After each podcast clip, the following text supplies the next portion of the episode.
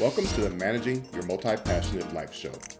Your host, Carol Dixon Carr, is an educator of and a participant in many eclectic subjects, and she loves it that way. Each week, she'll bring you episodes and stories on how you can navigate those multiple passions while managing your mental, spiritual, physical, and emotional energy in your life as a whole. So here's Carol. Hi, everyone. Today I'm here with Larissa Russell, who will share with us the amazing healing modality through creativity. If you've listened to my previous episodes, you know I'm a fan for sure, because music is definitely my medicine. So let me tell you a little bit about Larissa before we dive right on in. She is an international best selling author, speaker, artist, educator, coach, and a healer. She is the founder of Creative You Healing, an online coaching and learning platform that helps women step into their authenticity with the help of creativity. She is blessed to work with women who are ready to make a change in their lives. And as a master of change herself, Larissa has a unique perspective that helps women learn and feel comfortable with their boundaries, as well as find what they really want from their lives. She lives in Edmonton, Alberta, Canada, with her partner. So, welcome. Thank you. I'm so happy to be here. Yay. Okay. So, I'd love it if you tell our listening audience your journey into this work, and then we can just get into the nitty gritty of how people can heal through creativity from your point of view. Yeah, absolutely.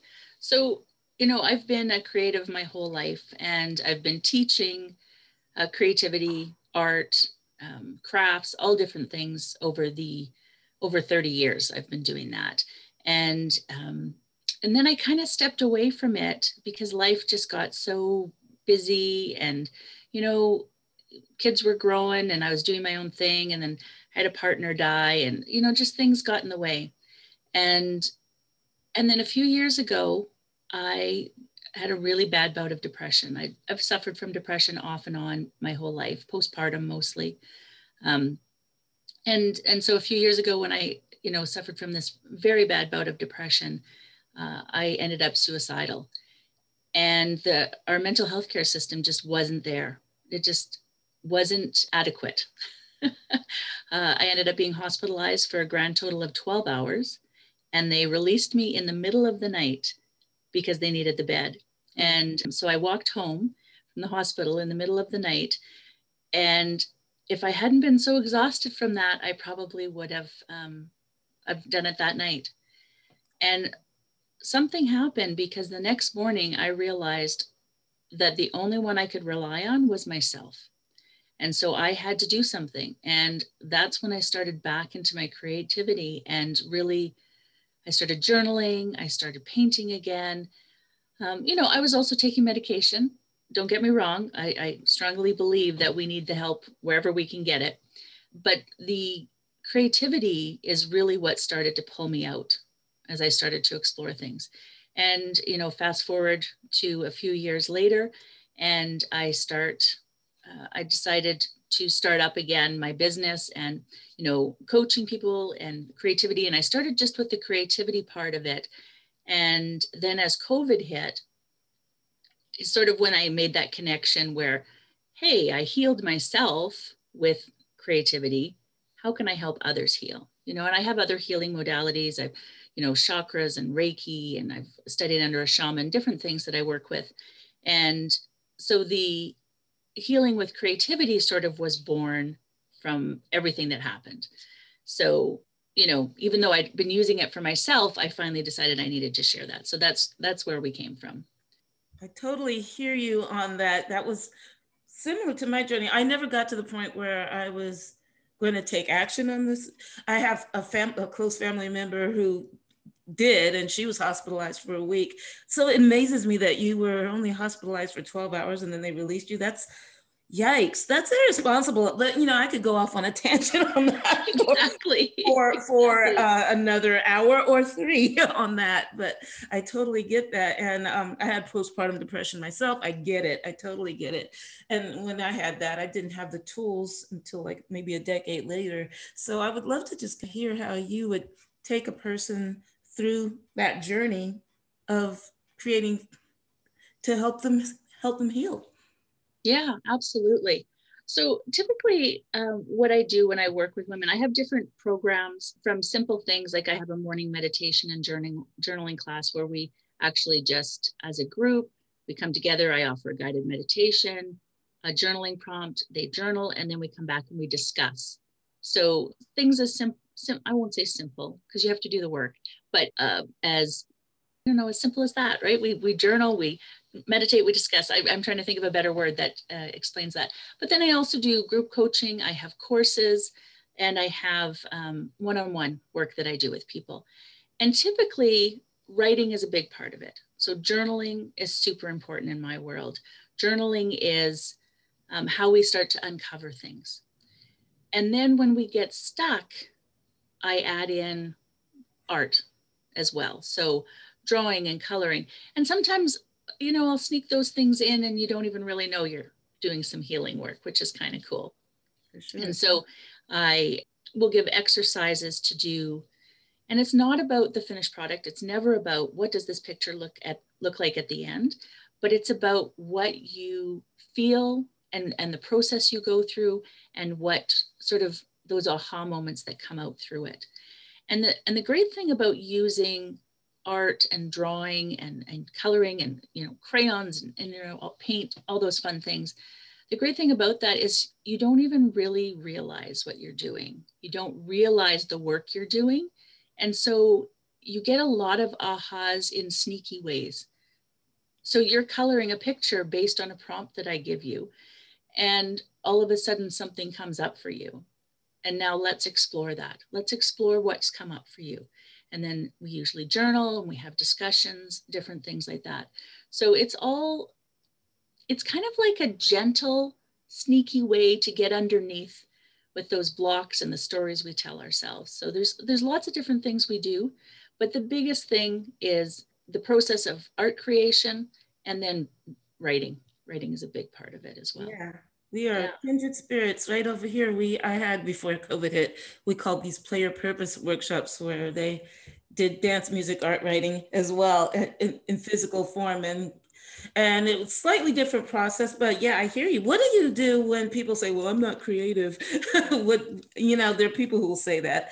Um, oh everybody says that. It's amazing to me. And it's like everyone is creative everyone is creative and we're creative in everything we do and we just don't think about it because we think if we're not painting a masterpiece or writing a novel or playing in a symphony that we're not creative. But creating a spreadsheet starting a business uh, gardening uh, baking and, and, and cooking those are all creative things. We're creative in our thoughts every day. So creativity we're all creative. So i call bs and you know because we are all creative. And the work that we do is not about the finished product, right? It's not about that picture at the end. Like anybody, if if you want to practice some creative act like painting or you know specifically watercolors or you want to write a book, you have to practice, you have to keep doing the work. But if you want to heal with creativity, it's just about the process. It's about the process you go through. So, yeah. I totally agree with that. That's pretty much my MO. It used to be, I used to think, well, it, it has to be good enough to show it to the world. No, I don't, not necessarily. it just, yeah, even with the music compositions that nobody has ever heard, except for maybe the people living with me. it's, it's one of those things where I'm like, this feels good. It feels good. And mm-hmm. like you said, that there's these sneaky ways that you can get these aha moments. They probably don't necessarily happen right in the moment all the time, right? Does it? For your students uh, or your your clients do they happen to have a realization maybe a few days later? Yeah absolutely.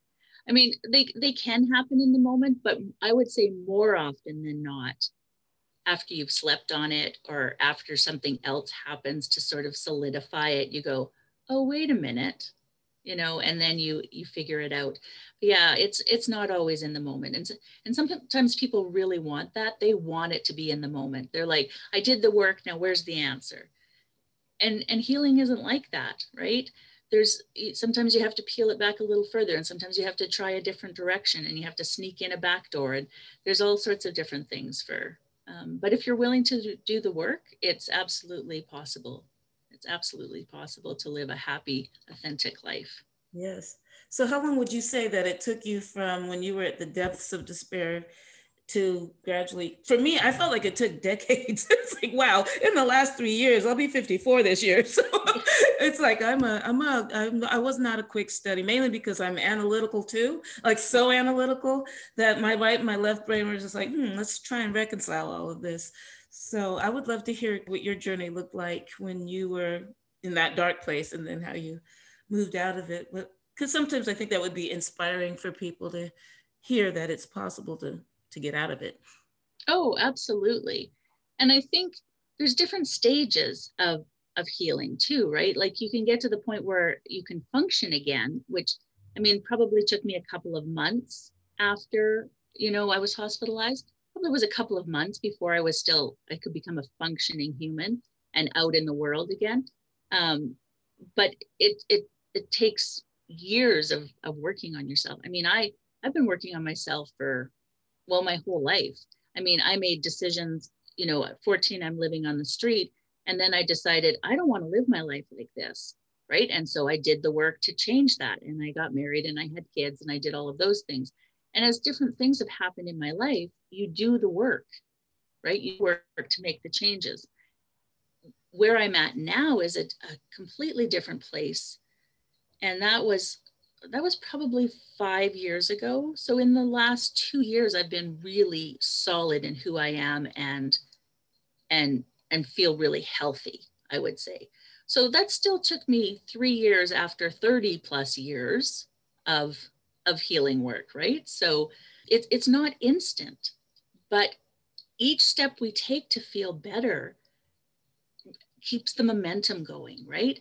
And if we say, oh, it's going to take too long, well, where are you going to be in three or five years, right?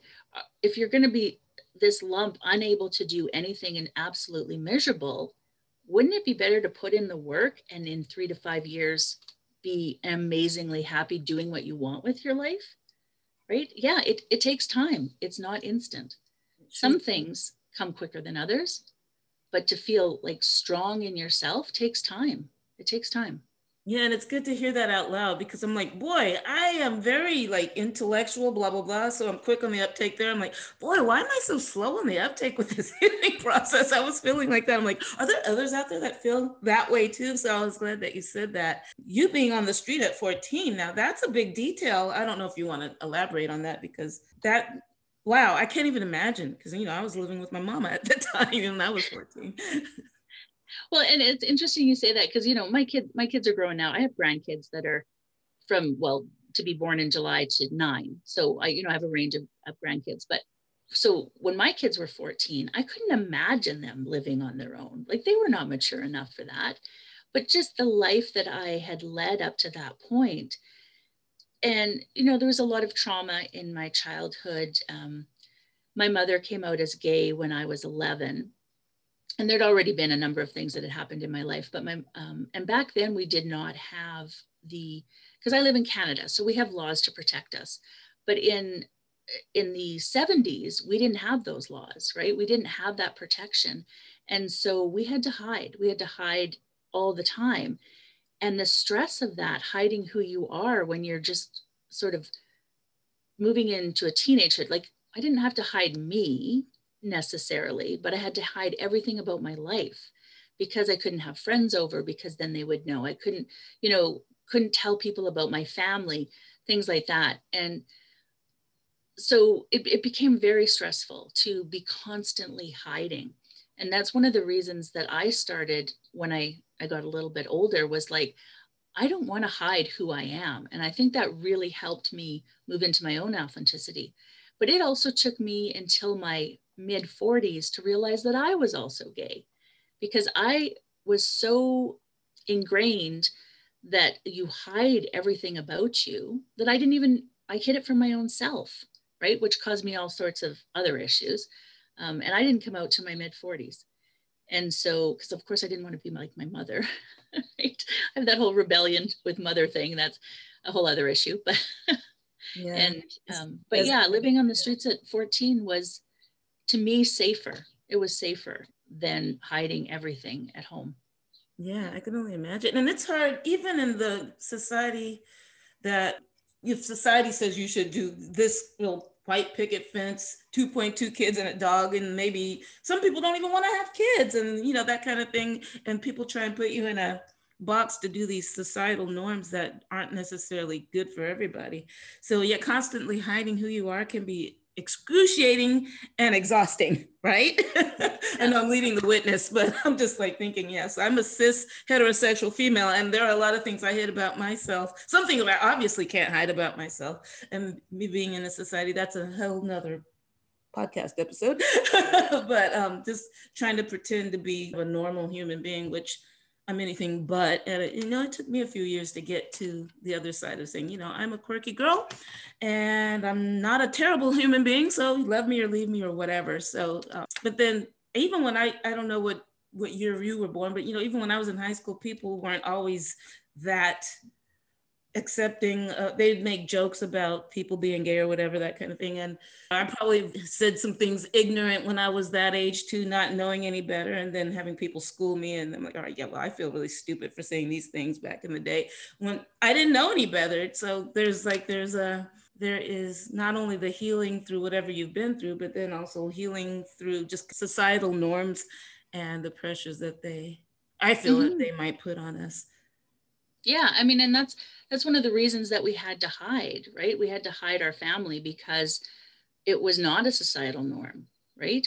And so not sharing that. And then there was real fear of being taken by the system because as kids like i have a brother who's seven years younger. And so you know as kids worried about somebody finding out and maybe we would be taken Yikes. right and and things like that. And then there was other things going on on top of that. My dad's a, a not a well man. He you know narcissist and sociopath and has his own so that caused a lot of trauma. And you know so there's there was a lot of other things as well. And then that just compounded right? Just compounded it all. And so i had a lot of things to recover from right physical trauma, sexual trauma, you know, just that whole hiding who I was and not being authentic, and also just not feeling good enough in my own self because I was never, I was constantly told I was never living up to my potential. And my brother is a dancer and a model and gorgeous and you know all of these things that so he was the perfect child and i was always like not and there's just so many things, so many things, right? And I think everybody can relate on some level to, you know, everybody has their own traumas and you can't compare yours to somebody else's or if it's worse or better. But you you have to look at your own things and how you felt in it and how it made you feel and what it caused for you. And that that's the only journey you can take with healing is your own, not anybody else's, right? Absolutely. Yeah, when people because I used to attract people who were kind of energy vampires because of my own abandonment issues. I would be like, well, I don't want anybody to feel abandoned. So as an empath, I'm like, oh, help, they're taking all my energy. and I, I noticed that you said in your bio that you help people with boundaries. How do you, is there a modality, or it might be more intuitive, but if there is kind of a modality to bridge that gap through healing, boundaries, and goals for, for your clients, can you speak to that a little bit? Yeah, absolutely. Because I mean, it's different for everyone, but there's some standards, right? There's some standards. Learning to say no and, and understanding that no is a complete sentence, but then also knowing that the people that you deal with have their own things. So no doesn't always work. Um, so how to navigate that, how to navigate other people. And maybe you can't say no, but maybe you can say not right now I'm not, you know, you're used to me coming as soon as you call in the middle of something, but I'll gladly do that for you tomorrow, right? I have time between this and this, and you're going to get some pushback, but eventually they learn, right? So we just talk about a lot of different ways to deal with boundaries and to be healthier in our own selves and our decision making because sometimes it's not about boundaries and and that you know what people want from you but it's giving up your own self because you think you're not important enough, right? So if you feel like you're not important enough, your time doesn't matter, your your things don't matter, your energy, you know, all of these things don't matter because you don't feel that you're important enough. So when you start to feel more important, the boundaries become a little easier, right? So there's lots of different things we do for boundary work. And we do a lot of journaling with boundary work, but we have a lot of discussion as well around, you know, other ways to do things. And then we start to look at why. Why do we not have boundaries? Why is this an issue for us? And that's where a lot of the artwork part will come in, right? And we'll start to look at what stories we tell ourselves and where those stories came from. Because when we can start to understand where those stories came from, we can start to unpack them and and make a difference. So that that's a big part of it. But yeah, it there's a lot of pieces, a lot of moving pieces. Yeah. Yeah. It's a good bridge. And journaling, I've been journaling. I have been journaling since 1979. so that is, yeah. I was like 12 years old. And first it was the, uh, when I learned how to type, it would be that. And then I would get fill up books. And yeah, I think I have shelves and shelves and shelves of, of journaling because sometimes I was my own best friend. Sometimes the journaling can also, if you're feeling lonely, that can be your that can be your companion. At least it was for me anyway. Do you find that with your clients as well? Yeah, I mean, journaling is a huge part of what we do because journaling is where we can start to look at things, and journaling allows us to sort of get out of that busy mind. And I, I tell people, you know, if you can get three pages in, you know, I, Julia Cameron, yeah. you know, the morning pages, things like that.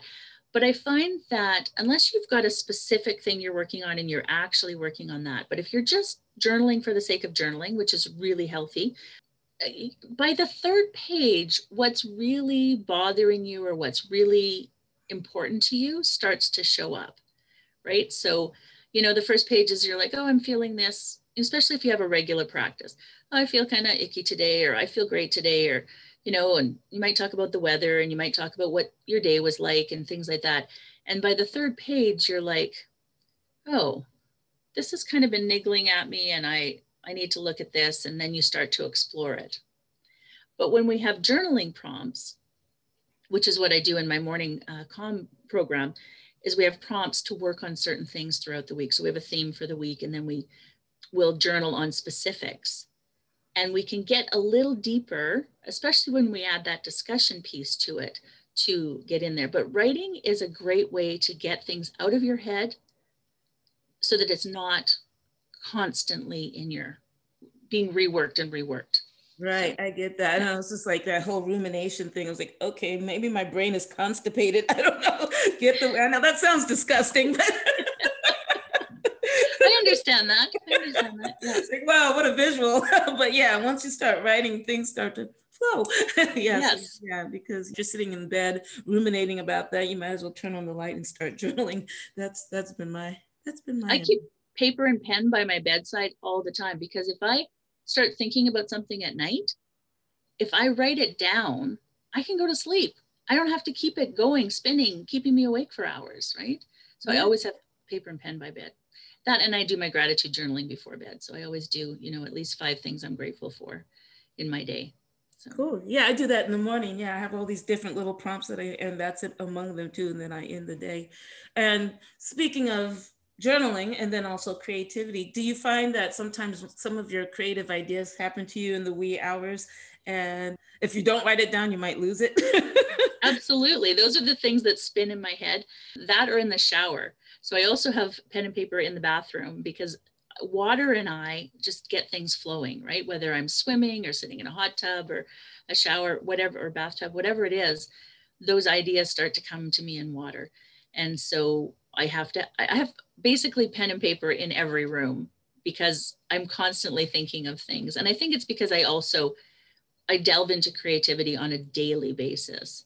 So I keep that flow of creativity going. You know, when we, when we don't, we sort of stagnate and we we have to sort of jumpstart things.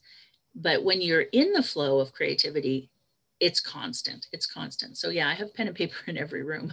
Very nice. I know. And I have, a, and I, since I'm like, I talk a mile a minute and I can't get it down fast enough, I'll to- open up the voice memos and blah, blah, blah, blah. or yeah. I run to the piano and play a chord. I'm like, and then, yeah, try and try not to wake up my people because it usually happens at 3 a.m., which is crazy.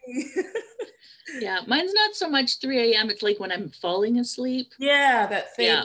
Yeah. yeah. in between, that in between yeah. time yeah that's that's that's really amazing. So if i know that one size does not fit all but if somebody was you know feeling like they're they're just they're feeling restless or they're feeling sad or even just at the rock bottom place what and like i said your mileage will vary. What what are some things that you would suggest they do um, just to get started to try and because sometimes people when you're depressed you pretty much don't want to do anything. You don't want to reach out because you don't want to feel like a burden.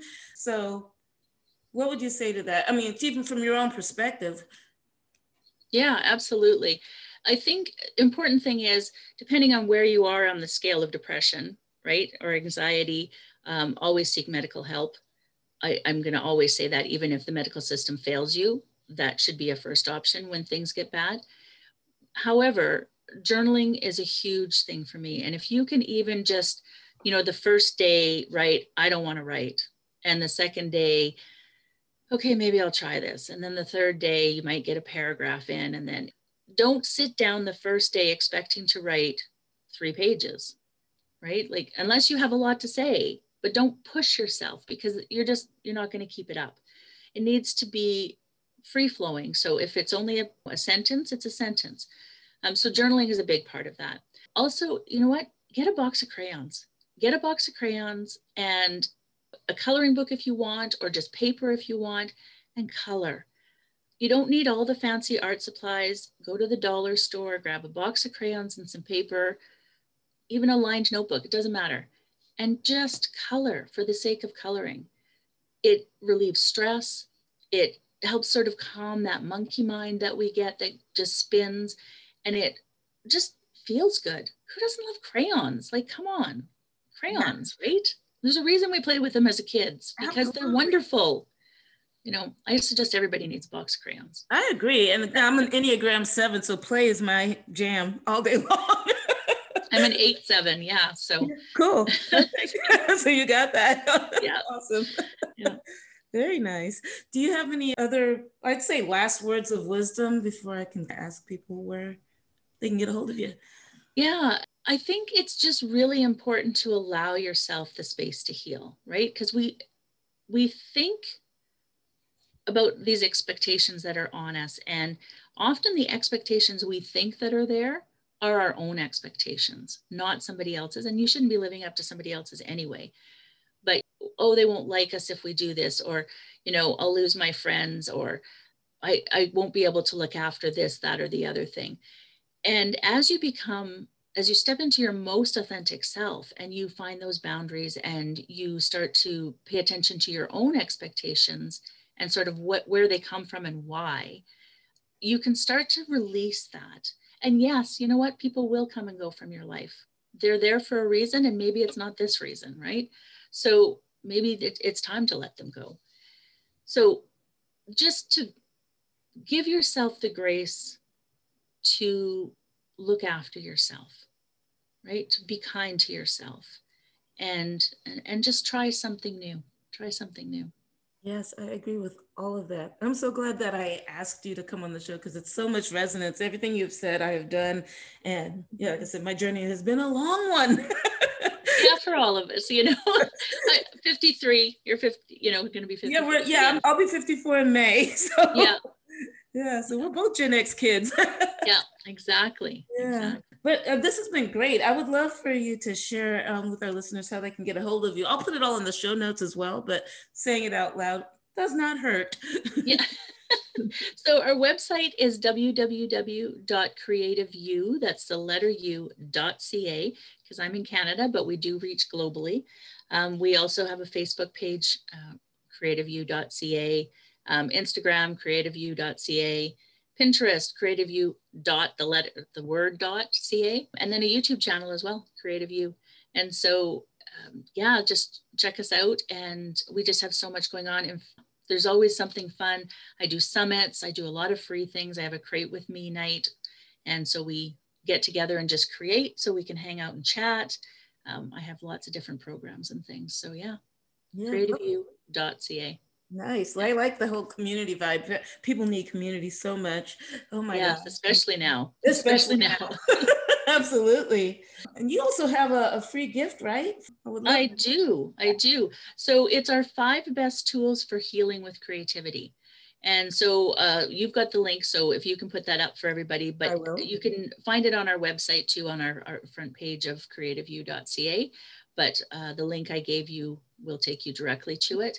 Yeah. And the five best tools for healing with creativity.